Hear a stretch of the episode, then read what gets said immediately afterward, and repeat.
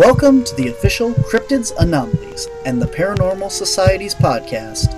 I'm your host, Barnaby, and you're listening to Whispers from the Dark. All right, ladies and gentlemen, hello and welcome to this week's episode of Whispers from the Dark. I am your host, and today we have a special guest with us. He is the host of Chasing Legends, Nash Hoover. How are you doing? Good. How are you? Good, good. So uh, this is the first time that I've gotten to uh, speak with you, and uh, Yeah. I'm, I'm pretty excited. I don't know about you. Yeah, it's it's good to it's good to finally uh, meet you know face to face. yeah, sort of. Yeah. so uh, we're having you on today because you are going to be a uh, at the uh, Marinette Menominee Bigfoot and Paranormal Convention on uh, Yes. June fourth. So uh, we're looking forward to having you up there. Um, yeah, I'm a- looking forward to being up there. It's gonna it looks like it's gonna be a good time. It is, yeah. So have you done a lot of conventions and stuff, or?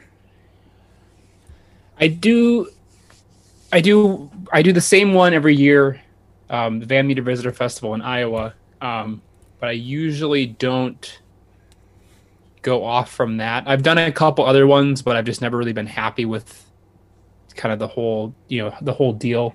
Um, so I'm, I'm pretty picky on the events that I do because I, I want to do events where it's more about the the field and the research and Mhm. you know actually teaching and not so much about glorifying you know has-beens and you know big tv people and what have you it's you know it's you know i, I want it to be true to what it should be.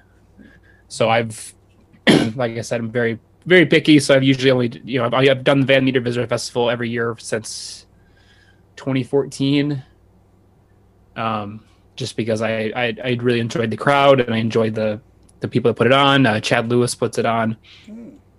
Um, so yeah, um, so it's kind of decided to uh, to branch out a bit. You know, I'd seen that uh, Chad originally was going to be at uh, this event, and then Ken Gerhard's going to be there, and I know Allison Jornlin. So I figured if I saw uh, you know those people involved, that it was a, a, a good you know a, a good event. So I you know I, I reached out and. Um, here we are.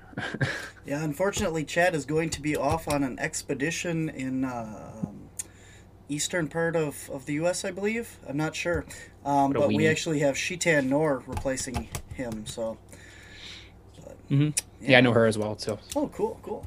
So, yeah, it's it's gonna be a good time. And um, so you are the host of Chasing Legends, and uh, that is a uh, YouTube show, correct? Yep. And have you you put out like any DVDs or are you on Amazon Prime? I know you think you were working on that and some other stuff. Um, we are just primarily YouTube. Um, we had kicked around Amazon Prime, but I have a lot of uh, you know friends and colleagues that had had very poor experiences with putting their content on Amazon Prime. So I was like, yeah, we'll just stay away. Um, YouTube's free and accessible to everybody, and we just you know we wanted our content to be as as easily available and readily available as it could be. Um, and it seems to be working out for us. Uh, you know, we make no money off of it. It's totally a passion project, and you know, we it's essentially it's just an excuse for me to you know to check out you know to check out some stories that I've really been into, and then just I you know bring along uh, some of my filmmaking friends, and we kind of put a production around it and uh, edit it together to you know seem like a TV show, and then we put it on YouTube. It's been a lot of fun. Um, yeah, we released kind of a, our YouTube season one. Uh, we released four episodes in 2020, or no, sorry, released them February of 2021. So a year ago, um, they all came out. I think the fourth, the last episode released a year ago today, actually. Um, so yeah, we shot four four episodes during 2020, during the pandemic, like the height of the pandemic.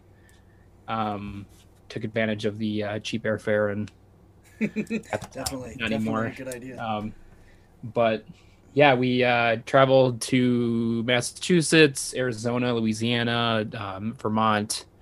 Shot four very different uh, cryptids. You know, we did Pukwudgies in Massachusetts, Champ in Vermont, the Mogollon Monster in Arizona, and then the Rougarou in Louisiana. So you know, four very different uh, types of cryptids for very different environments, which was kind of what we, you know, that was kind of the idea was to, you know, we wanted to kind of throw ourselves out of our comfort zone and not get, not to stick to any type of area or, you know, you know, we didn't want to do several Bigfoot episodes. We wanted to keep it very universal and open. But yeah, we started doing this 2013 may of 2013 is kind of when like everything kind of you know came together and we've been doing it ever since cool so you have uh you have any locations like uh set up for your next season already or? We've got a lot of stuff that we're looking at doing um you know we're trying to do it bigger you know we want to do more episodes this time around. Um, want to you know explore some some more yeah some more lesser known topics. I, I like to you know kind of i like to go after the the stuff that hasn't been done a billion times and just because you know there's there's a lot of good stories out there that don't get you know the attention i feel they deserve and um and sometimes you know we can find new evidence and just kind of add to that story and bring you know bring positive attention to uh to some of these cases um obviously, you know, we want to do some more of the bigger, the heavy, the heavier hitters and uh, more popular ones. But yeah, we're hoping to get going here pretty soon and get some stuff done. Cool. So um, I'm sure you know I do mostly cryptozoology uh, and stuff for my my what I am interested in that. Um, but I do like the paranormal and, and that as well. Um, oh, I wanted to touch on your whole thing of uh, doing more episodes. Uh, from our standpoint, we do one every two months. Um, anything more than that, like the the going out and filming and the the videoing and editing and all that stuff, that's a lot of work. You know, from you know, I, I totally understand where you're coming from and and you know your standpoint because I mean I've I have actually watched uh, your first four shows that you have out, and um, I also watched the. Uh, um, Lake Pepin episode. Yeah. Yeah. Because uh, I, I so I, will give you a little bit of a background, not background on me, but background on this here. I, uh, I, I knew you were going to be on our show, and I wanted to, you know, check out what you've done and stuff. And I started out with the Pukwudgie episode because I, like you said, I've, I've not many people have touched on that and stuff, and like I, I knew what it was, so I was like, all right, let's see, you know, what you got here. And the very first episode, you guys uh, get off the airplane or whatever and um, go to the hotel or wherever you are, and they're sitting on the couch, and this guy on the couch has a cryptid campfire T-shirt on. I'm like, mm-hmm. I know them. yeah, well, Eli, e- Eli, yeah. the host of Cryptid Campfire, he yeah. yeah. he shot three of the four with us. Yeah. See, and I, I didn't know that, like, going into watching, I'm like, I know that shirt. Who is this guy? And then his name came up, and I'm like, oh, him. Yeah, and I, yeah. I haven't met those guys, obviously, but um, in my research and stuff, you know, when I'm at work, I listen to podcasts for like 10 hours a day. And uh, Cryptid Campfire is one of the ones that I do watch and listen to. Yeah, Eli's great. Mm-hmm. Yeah, we because we shot we shot the Pukwudgie episode first, which is why he wasn't in that. And then we shot to Mogollon Monsters second, and he since you know he lives in California, so he was only a few hours away, so he drove out just to meet us and hang out. Mm-hmm. Um, so that's why he kind of comes in like halfway through that episode, and then we all just really enjoyed, you know, working with him. So then he stuck on with the, you know, the the Rougarou and the Champ. Mm-hmm. That's really cool. Yeah, so that's my little tie-in for your, your show and stuff. I mean, because I was like, hey, that's that's a cool shirt. I listened to that, and then and then I see him on the episodes, and I'm like, hey, hey, I know that name. So yeah, and then of course I went on to uh, their uh, podcast, and I found episodes with you on there. So yeah, I, I checked those out as well. So um, yeah, so I, I also want to give you some props too because uh, the Mogollon Monster, um, I've I mean like I, I do a lot of Bigfoot. I do a lot of Bigfoot in Upper Michigan and throughout Wisconsin and, and Kentucky and Tennessee. I've done uh, work too, and I have not heard that name before. You're welcome. Um, yeah, thank you. you you would be you would be surprised, or you know, but maybe not surprised at the amount of people in the Bigfoot community that found out about that because of you know our episode or just me kind of bringing it up to them. Yeah that's one that that's one of those ones that you it rarely gets touched on. I don't even remember. I i honestly that's been on our list our episode list for probably five six years. And i don't i don't even remember how I came across it. But it's always been one that had kind of fascinated me because it doesn't get any attention. Mm-hmm. And when we were putting that putting that episode together, it was so hard to find anybody in Arizona that we could you know even interview. And uh, I lucked out. Um, David Weatherly wrote uh, one of his one of his state books is on Arizona, and he has a quite a huge section on Mogollon Monster in there, and has people that he interviewed for his section. So I was so I took that and you know reached out to you know some of these people, and that's how we got like Alex Hearn and then uh, Kevin and Chuck, who we interviewed out in the woods. Um, Kevin has a YouTube channel called Arizona Bigfoot, and it's just you know, it's pretty much him documenting his kind of research into the Bigfoot up on the Mogollon Rim. So I reached out to him, and that's how we found him. But yeah, there's not much out there on on that one, and it's it's kind of sad because that's prime habitat for something mm-hmm. to to you know, to live out there very comfortably and undetected. Mm-hmm. And I've seen, I've, I've not seen, I've heard a lot of stories from Arizona of, of Bigfoot creatures and stuff, but I've never heard the name in, in reference to that. So that was really cool. When I first saw it come up on your uh, your episodes list, I thought maybe it was like the Mongolian monster, or not Mongolian monster, um, Mongolian deathworm. deathworm. Yeah, and I was like, I wish. this guy went to Mongolia. Oh man. I wish. I was super pumped, and I turned it on. I'm like, oh, I totally read that wrong, and oh, Bigfoot. Hmm, interesting. So that was cool. And uh, we don't do a lot of the uh, like lake monsters and stuff because uh, for our team, if we're gonna go out and and do something, we want to do it 110 percent.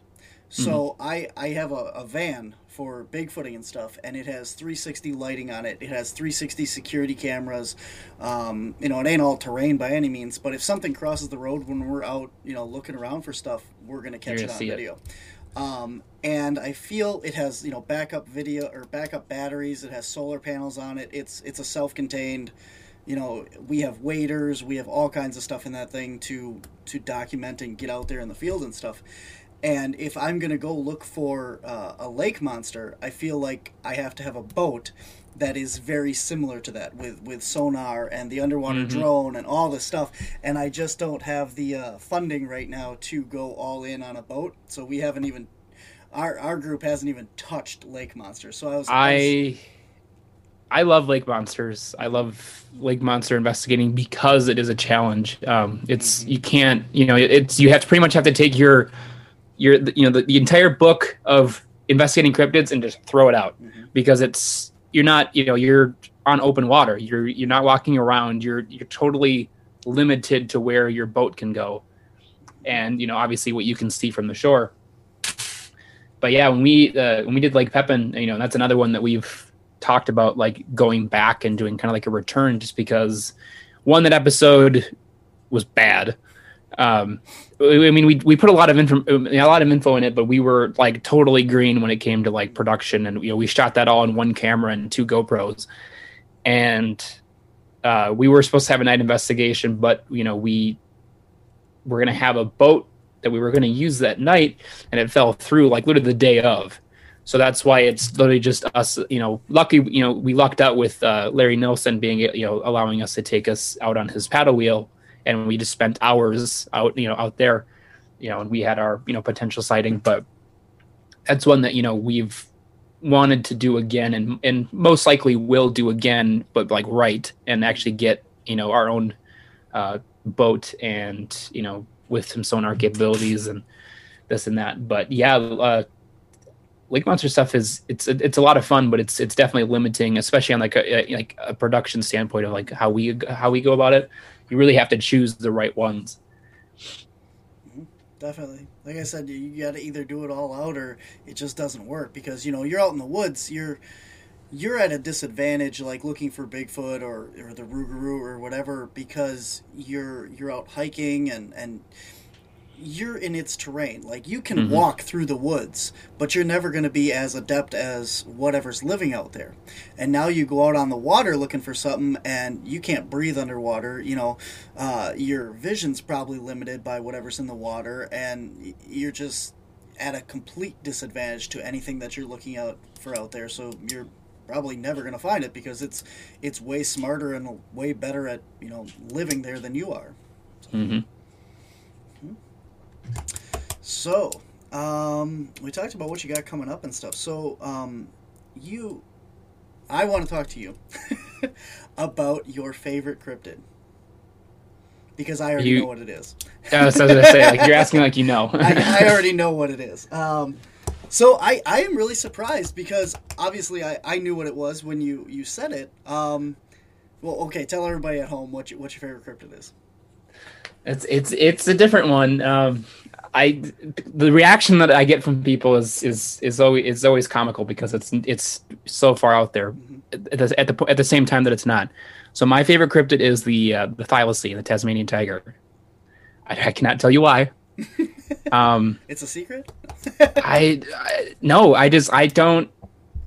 It's it. That's the one that I've always that I've I've researched the heaviest, and, uh, you know, and I've been researching for since I was six years old, and I've you know that for some reason that's the one that I always gravitate to. I've always you know look really deep into, and that's the one that out of all of them, out of all the ones that I've researched all over the world, that's the one that I so badly want to get on the ground and look, you know, and, and launch an expedition into. Um, if you're unfamiliar with the Tasmanian tiger or the thylacine, it was a real animal that was brutally hunted to extinction um, by you know by people. Um, it lived in uh, it was in mainland Australia and then in Tasmania. Um, it was pretty much forced. It died off of mainland Australia first once the, the dingo was introduced, and it had to fight for uh, for food source, and dingo uh, obviously won. And then uh, on the island of Tasmania, it was uh, just essentially hunted to extinction because it was deemed a, you know, a threat or a nuisance to local farmers, and there were essentially a bounty put out on it, and you know a lot of people made you know some decent money hunting these thylacines. Their uh, their train also went up into uh, Papua New Guinea, which I feel if there are any still alive, they're either in uh, kind of the mountains of central Tasmania, um, where there aren't any people, or they're. I mean, it's it's very possible that there are in mainland Australia still still a ton of sightings, um, but Papua New Guinea I feel like is would probably be the most likely because Papua New Guinea is like is so unexplored because it's like the Wild West. Like it's there's not there's new species that get found there every day. So if something you know if something is I mean that's like the a lot of people say that if, if dinosaurs still exist, they're either in Central Africa or they're on Papua New Guinea. Um, just because no one goes into these jungles. So yeah, it's definitely one of those ones that I've just fallen in love with. Um, I know, and I feel the uh, the protocol of deeming deeming an animal extinct is not based on science, and it's more of just oh, we haven't seen one in a week. I guess it's gone. Like it's people are seeing these things, and they and they're smart, and they're they they know where to hide and and how to hide, and so yeah, I, I definitely feel like they're still out there. I hope they're still out there. hmm They're a really cool animal. I mean, like I've watched the videos, obviously, you know the the Hobart Zoo and stuff like that, and um, Mm-hmm. I haven't seen the new ones that they claim that they found now. Um, have you seen those? There was supposed to be two new new footages that they had found.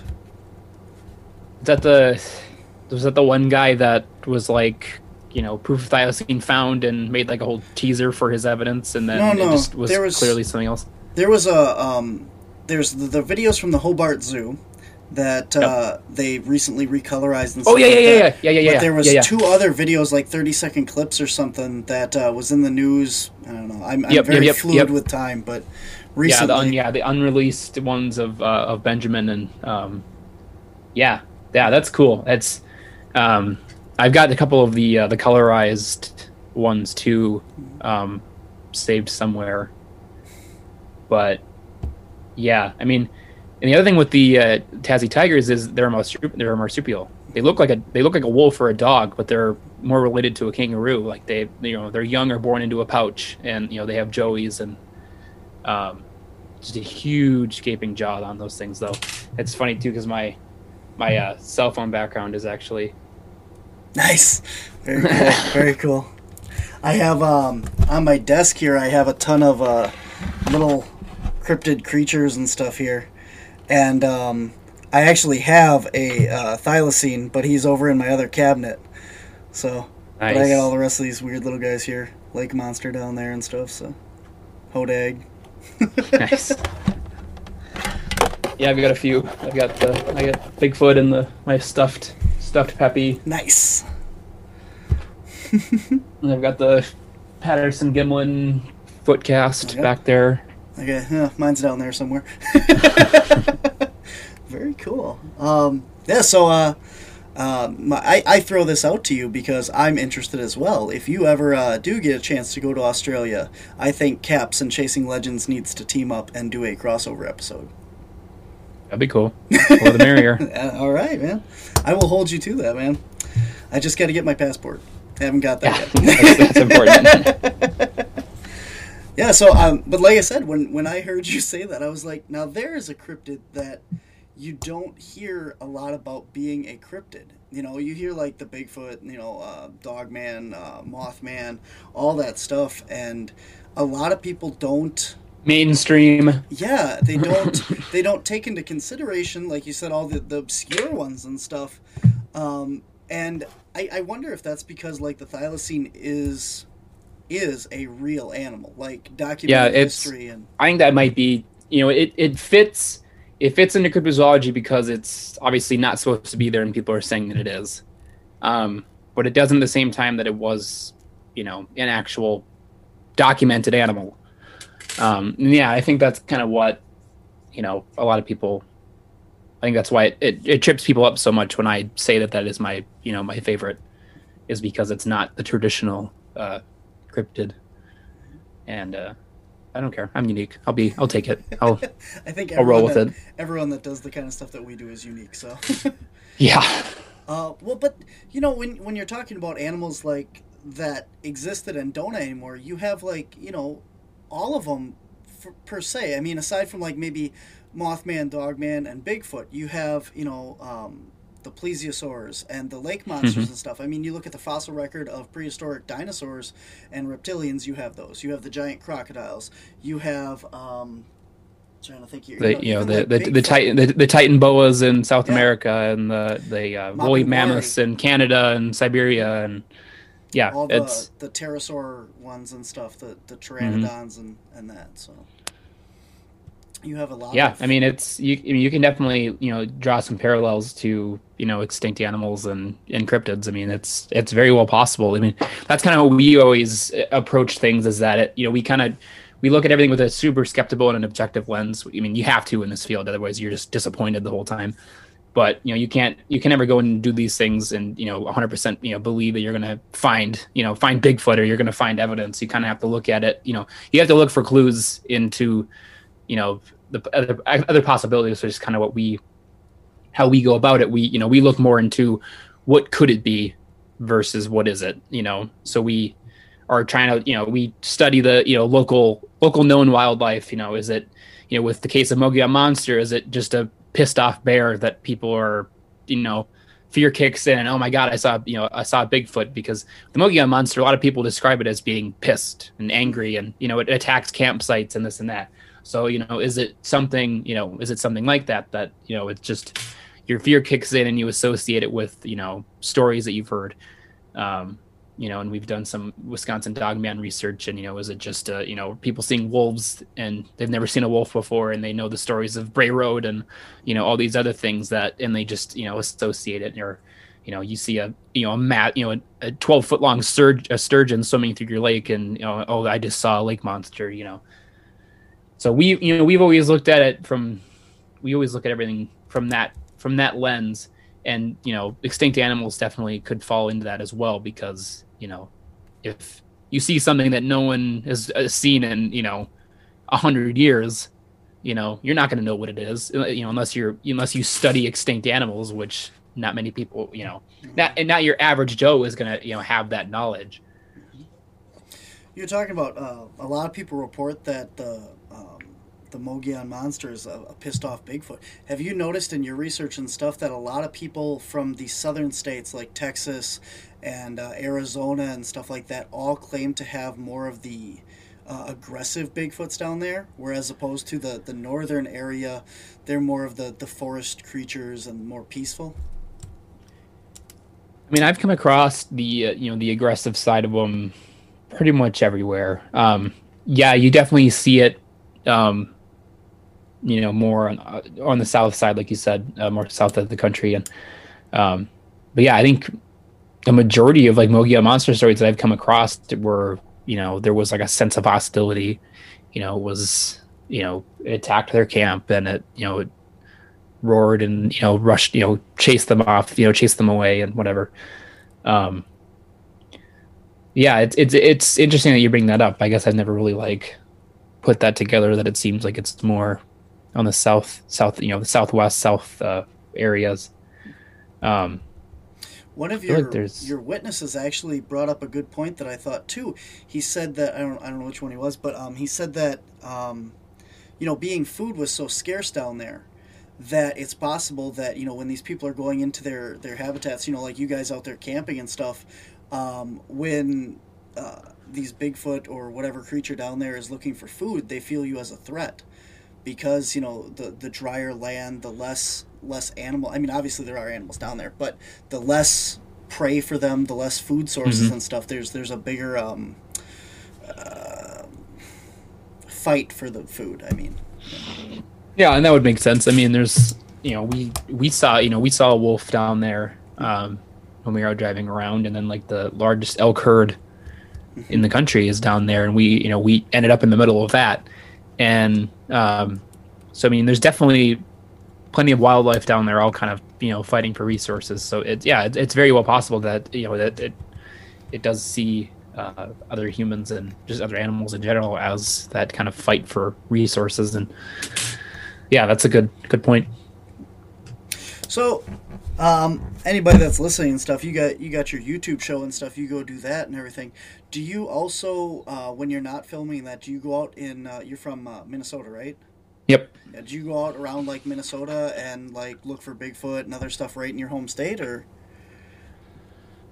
We try to. Um, if I'm ever, you know, obviously, if you know, the, if I'm ever up up north, um, you know, I'll do some poking around, but um, it's hard. In the, it, it's hard where I live because it's you know I live in uh, South Central Minnesota, so it's mostly fields and nothing. Mm-hmm. Um, so you know, it's kind of that's I was I was definitely a, an armchair researcher for a good portion of my career until I was finally able to you know afford to travel to places and do research.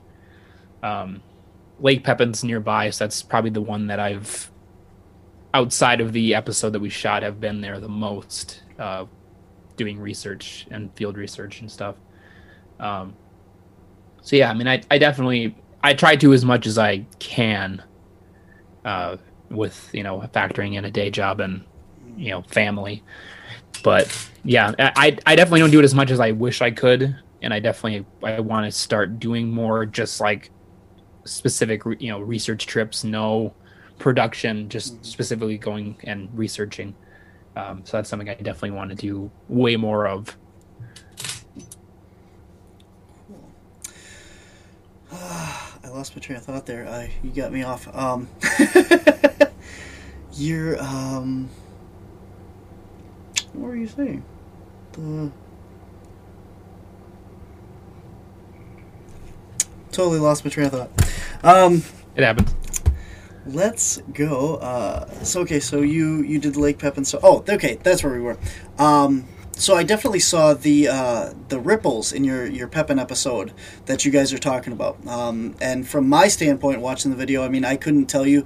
It looked like uh, from the editing and stuff, it kind of looked like there was a boat that had gone through there, but that e- even if so, the boat was going the opposite direction is what I'm, I'm trying to say there. So it, but you can kind of see like the the undulating kind of mm-hmm. ripples back there. You can see that, yeah, that classic uh, lake monster sighting. Mm-hmm. Yeah, it definitely had. Yeah, there look. was. So the you know the weather was pretty poor that day, um, and there weren't. You know, we we maybe saw in the four or five hours we were out on this boat, we maybe saw, you know, two or three other boats. Um, but where we had seen that, nothing came through because we were looking out that direction for quite a while before we caught it. And you know, Lake Pepin is a part of the Mississippi River, so it the current goes mostly south with the river. Um, I mean, there are you know the occasional you know back currents and whatever, but that specific section that we could definitely see you know the main water going south, and then whatever this was was going north. You know, it was definitely moving north. Um, and it literally it just appeared out of nowhere, and was kind of moving slowly along, and then it eventually faded away. Um, not saying it was a lake monster. I mean, I think we we chalked it up as you know an, an unusual wave pattern um, in the episode, mm-hmm. um, but definitely something that does fit with eyewitness descriptions of seeing something seemingly large moving through the water. Uh, so yeah, that's I mean that that sighting is kind of one of the reasons why I really want to go back and do a proper return. I mean, I've been back, you know, tons of times um, after that, and just kind of trying to make sense of, you know, just kind of checking the area to see if I could see something like that appear again, and I never have. Um, and you know, we shot that in 2014, and you know, so that's almost eight years ago, and that I've been going back to try and you know get an understanding and see if I could you know get catch that again. And I, have never seen it again. Um, but I mean, Lake Pepin's massive. I mean, it's very identical to the size of Loch Ness. It's 23 miles long and a mile and a half wide.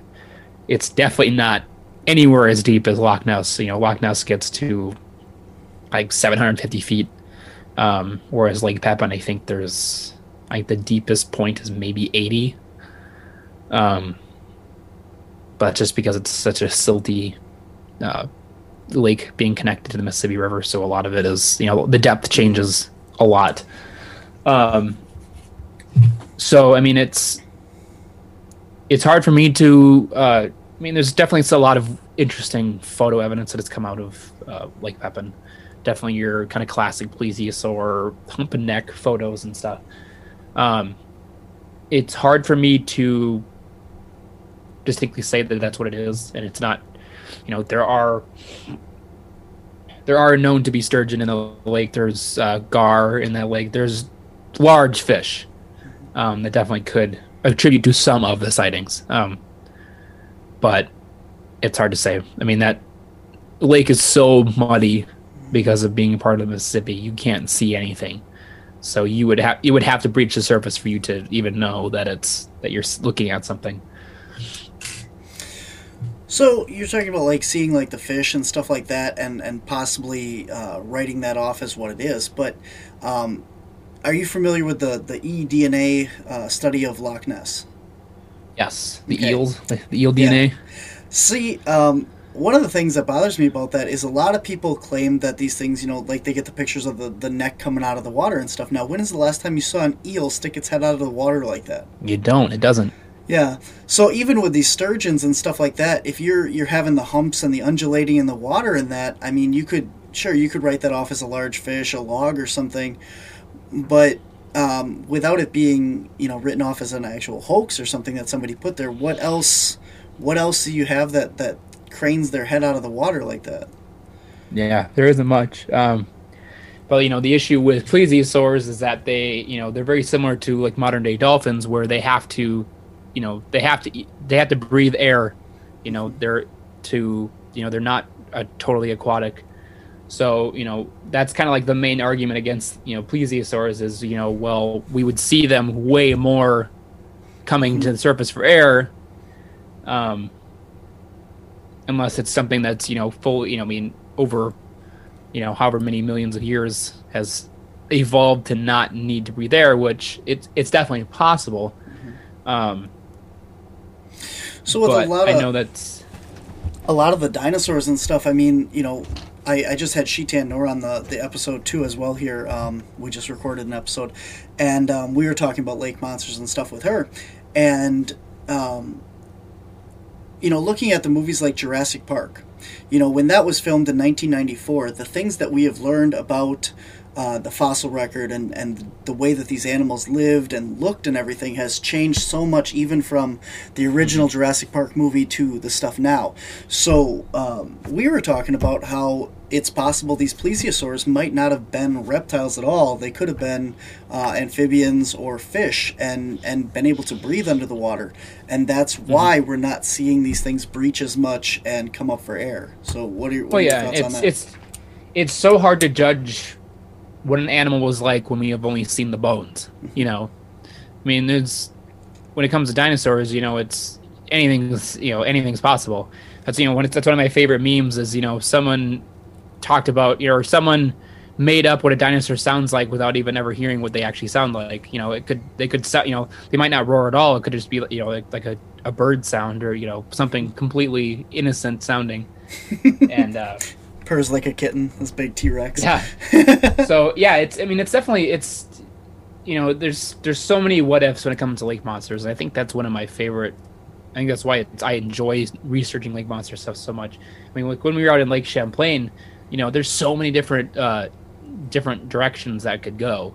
I mean, you have so much good evidence that has never been explained, mm-hmm. and it that lake is huge. I mean, it's you know, it's 120 miles long, and you know, it's what is it, 30? It's wide. It's it's big.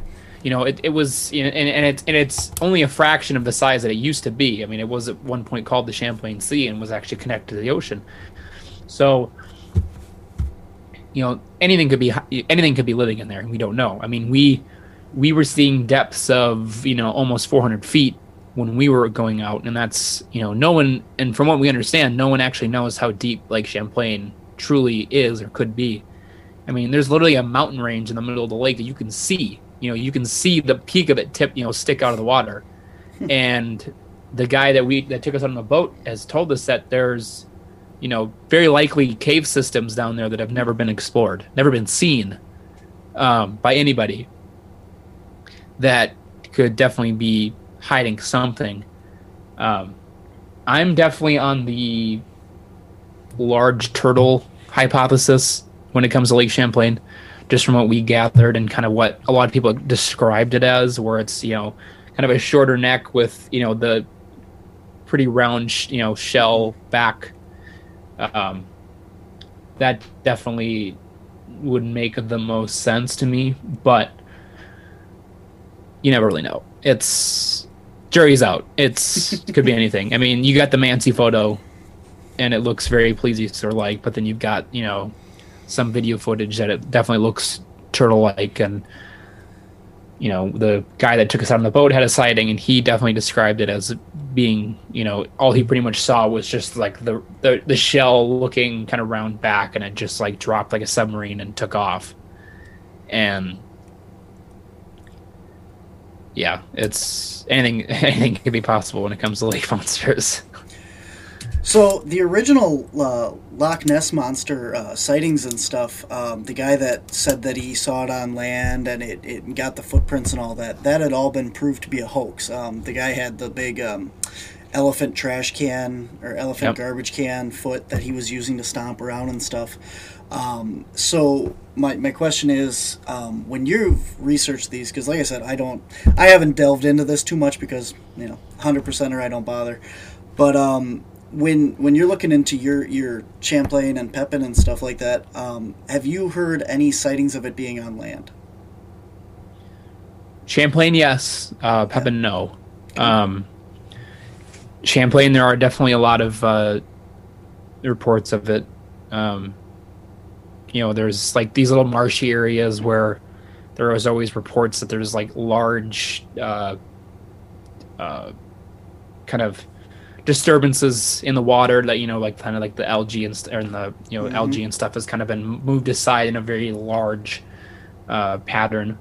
Um, uh, one the one lady Christine Hebert that we interviewed, she reported it almost on land. You know, it was literally up next to her dock um, so it, whatever it is, it it's capable of, you know, exiting the water. It's not, you know, it's not stuck to only living in the water. Uh, but yeah, with Pepin, I've never. It's possible, um, but I've never come across any land sightings. You know why I asked that, right? Because um, you also have another creature very similar down in Africa, the Mokele-mbembe. Mm-hmm.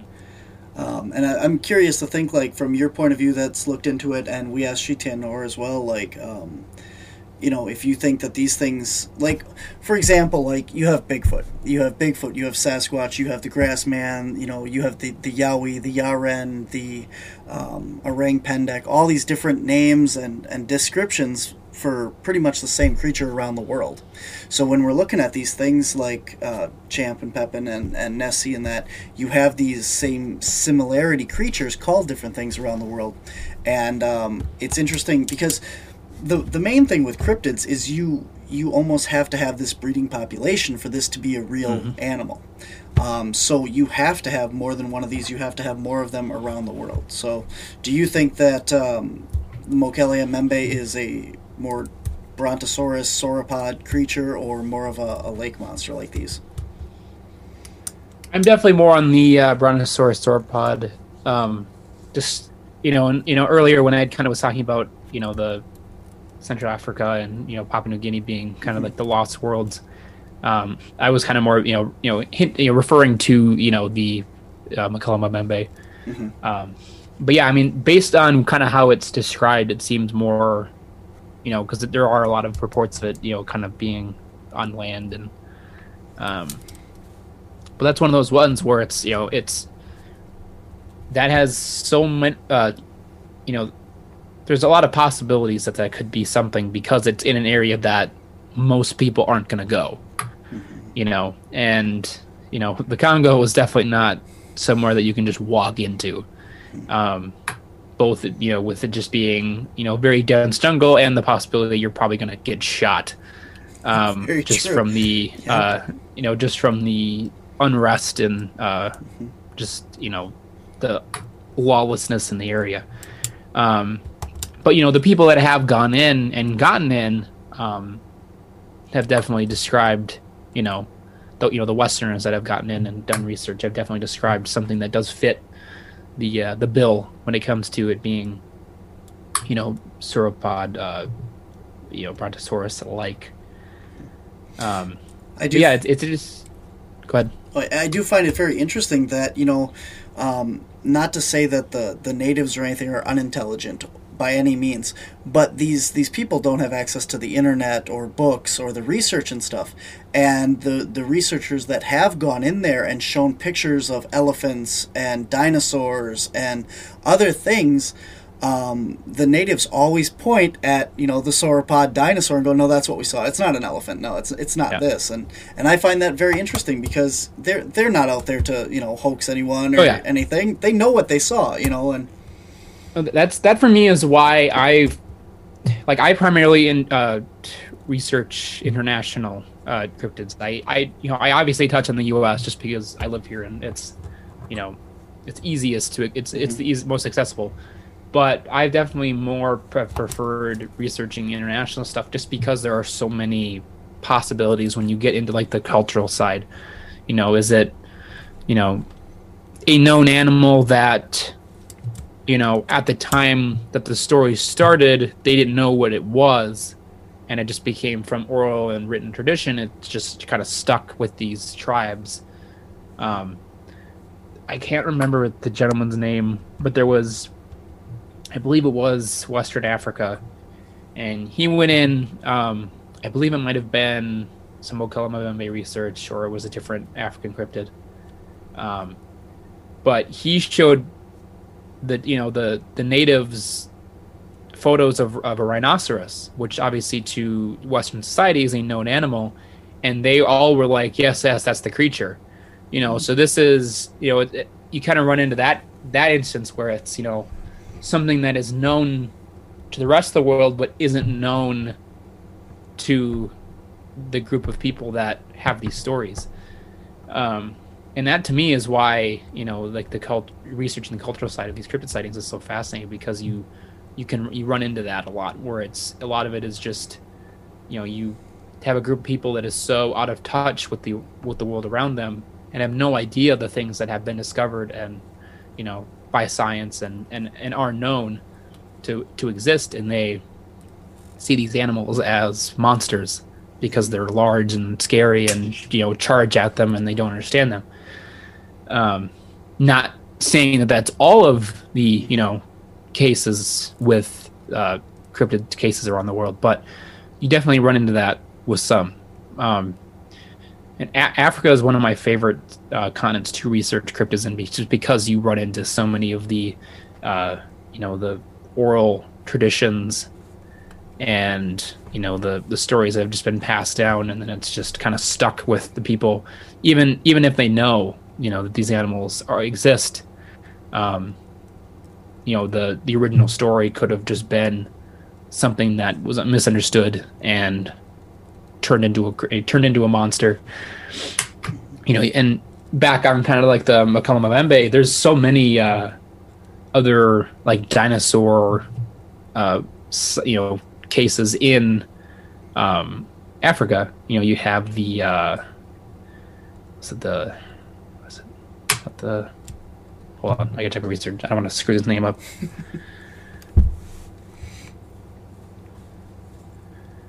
where are you? Where are you? Where are you? The Kongamato in Zambia, which is reported to be like a pterodactyl, um, and that's you know, and that one has you know quite a bit of evidence to it. Um, but you know, it just goes in to show that you know the central, central and western Africa, how unexplored it is, and how a lot of these things could just be living happily, and no one would know that these things are even still around. Do you do you do anything with like the paranormal or that side of the stuff, or no? Yeah, I mean that's that's how we started. I mean, the first Chasing Legends episode is a ghost hunt. Hmm. Um, I think I did see that. Yeah. yeah, Ghost of Hell's Tunnel. That's yeah, that's a train wreck. Um, Oh, I didn't watch it, so all right. I mean, you can go ahead and watch it. It's we originally shot that as like a, okay, let's test our concept because it was literally like a month after we created the show. Like, all right, let's see, if, you know, let's let's test a concept, let's go out and shoot something. Well, we ended up having like a ton of activity, so we're like, okay, we got to release this. Like, let's just put it out there and let it be what it is. Um, but yeah, it was definitely we shot it in 1080, but I was I think I edited on Windows Movie Maker, and I didn't know how to export it, so it exported out into like 480. So it's just like looks like we shot it on a potato, but it's like I'm so I I wish I could find the original because it was on a computer that I like no longer own, and it you know it it was like a cheap laptop that eventually crapped out. And I wish I could find the original master and actually like release it in how it should look, but I mean I have I have the I have an HD uh, render on a DVD somewhere, but um, yeah, it's but yeah, I mean we you know, we were into the ghost stuff for quite a while. We kind of stepped away from it just because I I wasn't happy with how the field was. Um, it's it's something that we have kind of discussed dipping our toe back into, not necessarily with chasing legends, but you know possibly like doing a kind of like a side um, spin-off project that would kind of you know allow us to look into those things. Because it's you know it definitely interests me you know i'm, I'm a big history buff so I, you know i kind of i like that looking at it from that side of you know that we're getting to kind of explore some pretty you know some places with some cool history. And um we actually are shooting something in the middle of march that is ghost related um kind of an unannounced thing that we're kind of playing around with. Um but yeah i mean it's i like i like the ghost hunting stuff you know i that was kind of how i originally got into the paranormal was from ghost hunting you know watching ghost adventures and being like i can do that and um kind of just stemmed from there and then it you know eventually became you know i shot uh i dp'd for a ghost hunting show that's on amazon prime and that was kind of my kind of hardcore kind of tossed into you know some of the you know ter- from pretty terrifying places in the Midwest, and uh, got to kind of experience that. And it, you know, I it's I like the stuff, but yeah, I definitely am more on the cryptid side of things just because it's more fun for me. I, I'm definitely not uh, sit in a room and you know talk to the walls kind of guy. Um, that's what I always say when people like I love cryptids and I do I do all of it you know because of caps and that but I said you know I, I will sit in the middle of the woods pitch black with a thermal imager listening for something to snap a tree branch and I'm super excited and super ready to go and then I just can't stand sitting in a room uh-huh. going is anyone with me can you make this light turn on I mean I'll do it but I'd much rather go get eaten by something in the woods you know yeah, people would like, you know, would you guys do like ghost hunting stuff with Chasing Legends again? And I'm like, yeah, but it would have to fit like a very specific criteria. Like it would have to be, you know, like some haunted temple somewhere in the middle of a jungle that we have to hike four days to get to, and you know, has that still that level of danger and adventure to. Like we're not just gonna go, you know, to some haunted prison and you know, because it just the way we the way we developed the show and like kind of the structure of the show wouldn't work with your typical hauntings. Um, I know so that's kind of why you had mentioned that one of your like um, examples for your show as well as mine was Expedition um, or uh, Destination Truth, right? Yep. Josh Gates and stuff, and I mean, mm-hmm. I, I, I absolutely love that guy and and uh, all the stuff very, that he's, he's done. He's, a, he's a very nice guy. Yeah. Have you got to meet him? Yes. Cool. Very cool. I met I, him. Yeah, I met him in Milwaukee in 2019. Ah, I was there. I did not get to meet him. Uh, I didn't even know there was meet and greet tickets available until after we got. There There wasn't. There. We uh, well, yeah, there. Say yeah, because I I had the same problem too. I you know the the meet and greet stuff was all sold out by the time I even found out about it. Mm-hmm. Um, and I was actually in Ireland when I found out about it and bought the tickets. Um, and yeah, so we went and you know it was just cool just to kind of hear his stories. When we were walking out, we noticed a huge line of people, kind of at the where like the like the stage exit was. And we are like, you know, we walked over like, what's going on? I'm like, oh, he's gonna come out through here. I'm like, oh, okay, so let's you know let's just hang out. And like somebody eventually did come out and was like, you know, he's gonna walk through. He's got to get going, but he will you know take photos and and you know chat for very briefly. So you know he came through and you know, I, I snapped a photo with him and shook his hand, and you know, that it was a very very brief meeting. Um, but yeah, I mean, yeah, Destination Truth was kind of what really inspired us. You know, we wanted to, we noticed a, we saw like a a need and a want for that style of show again, where it was very just like off the cuff, raw, you know, not overly produced and just a genuine like catalog of looking for these creatures um so we kind of you know pulled the, some of the things that we liked and then kind of added our own kind of spin and flair on you know a few of the things you know the main thing obviously is like our whole production crew is involved. Um it's not just uh me and my cousin on camera. And we uh you know we don't do two you know two cases an episode. We like to focus on all of our time onto one thing. Um and yeah i mean it's and, and it's funny how much like destination truth has like helped me create the show in terms of like the people that were involved on it um like the medic rex williams from think he was on season three and like half of season four him and I are good friends. He helped us um, kind of develop, kind of take the format that we had and, and tailor it more to TV. Um, Evan Stone and uh, um, Evan Stone, who was the uh, one of the camera guys for quite a while on DT. Um, we follow each other on Instagram, and he's you know watched the show and has you know lots of encouragement. You know, really enjoys you know enjoys the con you know kind of what we're doing and and definitely sees it as that kind of you know modern DT. Um, and then uh, yeah, and I've met uh, Erin Ryder and Jael DePardo, and you know they have all you know expressed you know a lot of you know they're happy to see that it's getting done um, by somebody that you know is a fan of the show and kind of wants it to to come into the modern modern era. Um, so yeah, it's it's it's been interesting how much DT has inspired it, but then also has like helped it, given the people that were actually on it that I've met, um, and have been able to kind of get uh, some really good uh, input and uh, encouragement from. Yeah, that's really cool. You, you said also in uh, one of your other reviews, ugh, I can't talk. One of your other interviews that um, you know you wanted to do this because there isn't anything else out there right now like this. You have Expedition Bigfoot, you have like the Skinwalker Ranch stuff, and then you have like all these ghost shows. But right now, there's no shows for cryptids on TV. Like, there's, a huge lack for that. Mm-hmm. Yeah, and it's it's definitely been a challenge um, in that aspect. You know, we've we've definitely talked to some TV people, and a lot of it was, you know, it's it seems like it's such a niche almost community and a and a desire um you know and I've kind of told them I says there's there's definitely a, a want and a need for this type of show. But they don't you know they need something that they feel is going to sell to a wider audience and not just the cryptid community.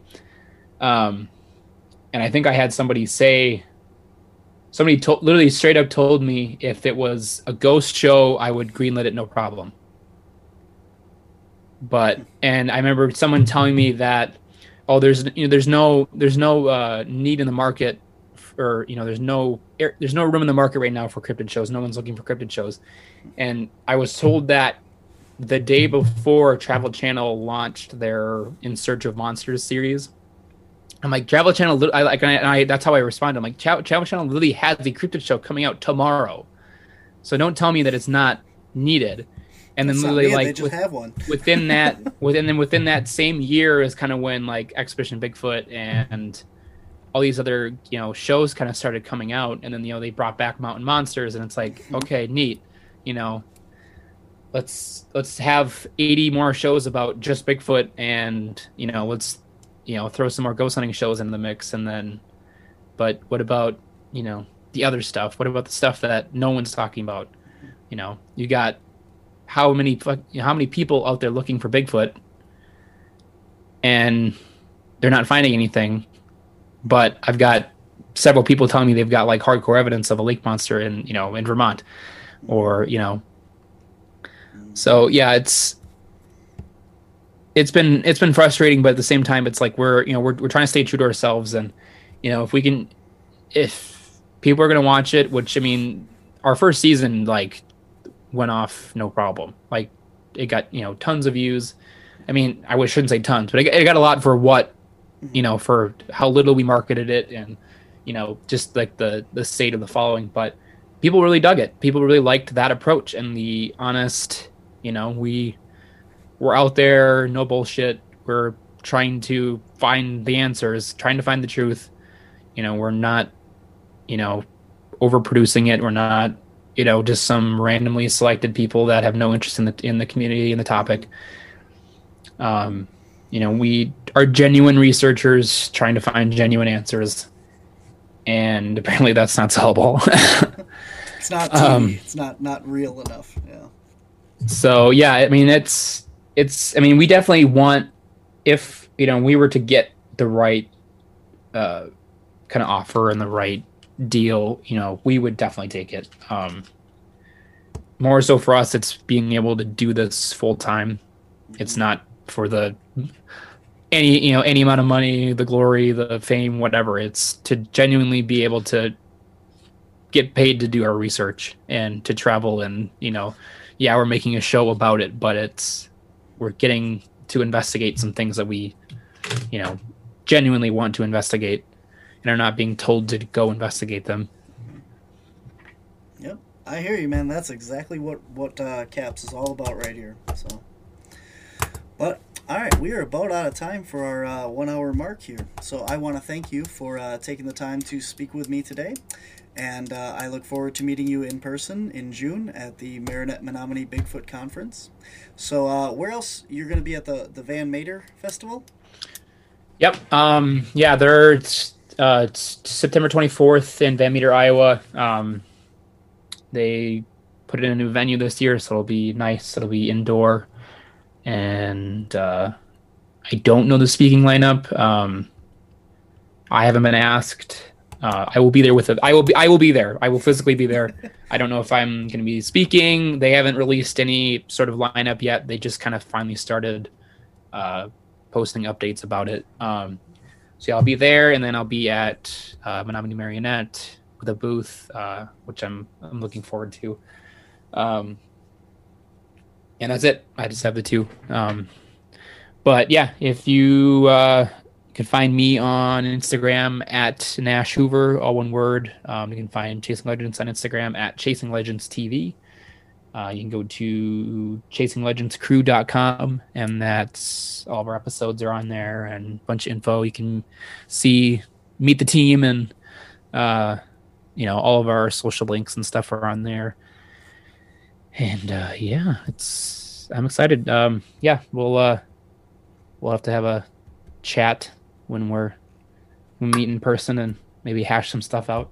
Perfect. I Be, it'd be cool to work together on something. It would. You got to come up to the up, uh, Upper Michigan to the Hayden Adventure and uh, go Bigfooting with us up there too. I would love that. Yeah, cool. Um, I had one other thing. Um, oh, do you uh, do you have any update on when season two of Chasing Legends comes out?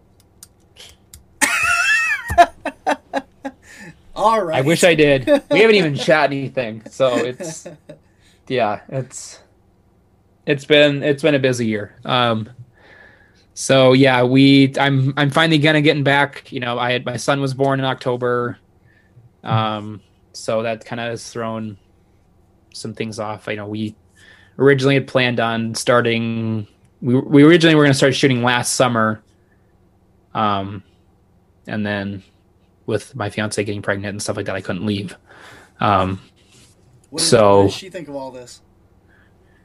she's happy. I mean, it's as long as I'm happy, she's happy. I mean, she'll be she'll be there with me. My son will be there with me um, when we come to Menominee Marinette. Okay.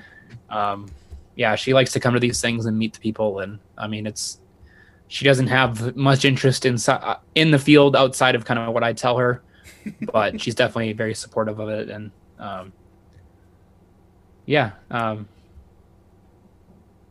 yeah. I have no idea when season two happened. Maybe I'll have an answer come festival Cool. or come uh, your event, but uh, yeah. we're hoping hoping to get started on some stuff here by the end of the summer, and you know, I'd say winterish, maybe a spring of next year. yet, so a Yeah, couple months from we're we're uh, recording this in February, so uh, I think this will air. I'm not sure, a little bit closer to, to June, but uh, so you, you got some time. So yeah. I'm, I'll, the answer might be different. Hopefully, it's might be different. different, Hopefully. All right, man. Well, I appreciate you uh, taking the time to talk to us, and we'll get all your links and stuff in the show notes for anybody that's interested in uh, checking you guys out, your Facebook and website, and uh, links to your YouTube as well, so you guys can all go out and check out Chasing Legends. That's it for this week's episode. I want to thank our guest, Nash Hoover, for joining us. We will see him in June. And until next time, I'm your host, Barnaby. Thanks for listening. Thanks for listening to this week's episode of Whispers from the Dark. To find out more about cryptids, anomalies, and the Paranormal Society, visit us at our website at wisconsincaps.com. That's Wisconsin, C A P S dot com. There you can find links to all of our social media Facebook, YouTube, Twitter, Instagram, TikTok, and our Patreon. You will see links to our online store as well, where you can get t shirts, DVDs, and more. If you click on the public events page, you can find out where you can meet us in person and all the public events we have coming up. If you enjoy our podcast or our YouTube shows, please consider becoming a Patreon at patreon.com forward slash Wisconsin Caps. There you can find behind the scenes pictures and videos from all of our media, as well as bonus footage and evidence that we have collected. If you have encountered something you can't explain, we want to hear from you. Visit our website and click on Submit a Report on our main screen. You can choose to leave your contact information or simply remain anonymous. You can also reach us via email at wisconsincaps at gmail.com. If you would like to be a guest on our show, please contact us on our Whispers from the Dark podcast page on Facebook or send us an email at wisconsincaps.com. Remember to like, share, and subscribe wherever you listen or watch or find us.